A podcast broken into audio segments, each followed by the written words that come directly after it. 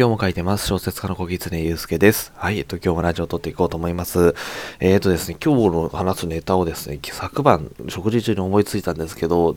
食事を食べていたので、あの、スマホにメモれなくてですね、あえなく忘れてしまいました。なんか面白い話題だった気がするんですけど、やっぱり、アイデアメモみたいな感じで、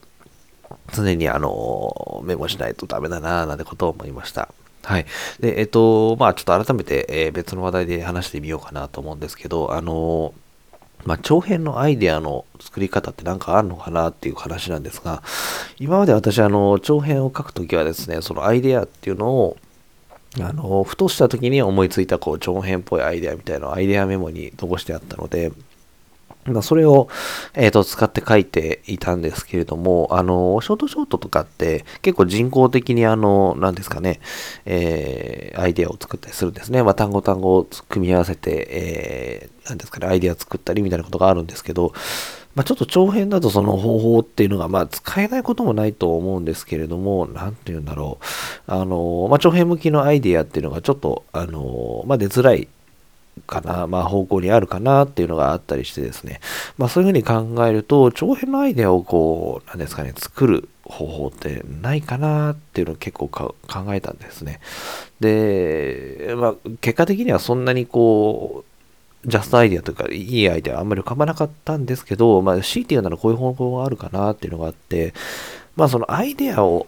がんその、なんですかね、一から考えるというよりは、まずキャラクター、人間を作ることなのかなって思っていて、あの、やっぱりその、ショートショートとか、えー、短編小説書いてると、キャラクターの重要性っていうのはそこまで、えっ、ー、と、感じないんですけれども、まあ、感じないというか、うーん、まあ、そこまで重要しなくてもアイディアだけで持っていけるんですけど、やっぱり長編になるとですね、どうしてもこう、アイディアだけで引っ張っていける長さっていうのは結構限界があるなっていうのがありまして、そう考えると、やっぱりキャラクターっていうものを作り込まないといけないんですね。逆に言うと、そのキャラクターを作ると、まあ、このキャラクターがいるからこういう展開にしようかなみたいな、えー、ストーリーが、えっと、生まれてくるんですね。なんかそう作用し合ってみたいな感じなんですけど。なので、まずはその自分の身近の人でもいいですし、たまたま見かけたなんか面白い人みたいな人を元にちょっとキャラクターを作ってですね。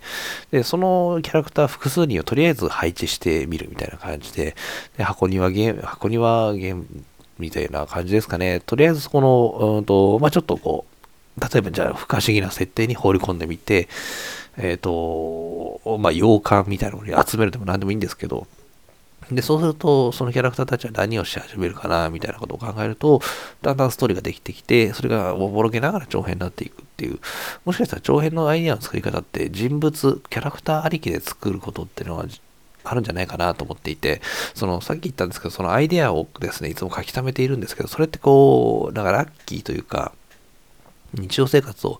過ごしていてたまたま思いつくものなので、それにこう、なんですかね、えー、そればっかりに頼っているといつか枯渇するとも思いますし、例えば仕事で書いてくださいって言われた時に、じゃあ来るまで待ちますっていうのも、それだと、あの、締め切り間に合わなくなったりとかってことがあると思うので、じゃあ人工的に作る方法ってないのかなって思った時に考えたのは、やっぱりまずキャラクターを考えてみる。キャラクターだったら、まあ、あの、実際の人物元にしてもいいですし、あの、いろいろと作れると思うので、それを作って、えっ、ー、と、まあ、例えばですけど、警察小説じゃあ書いてくださいって言われたら、じゃあその人たち全員刑事にして、まあそうするとかなり悪の強い刑事が生まれたりすると思うんですけど、そういう風にして、えー、警察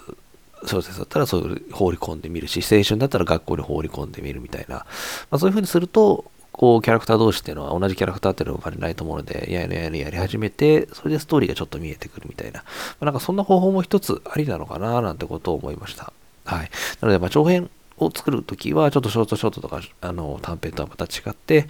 えー、なんですかね、あの、キャラクターありきで作っていくっていう流れも一つ、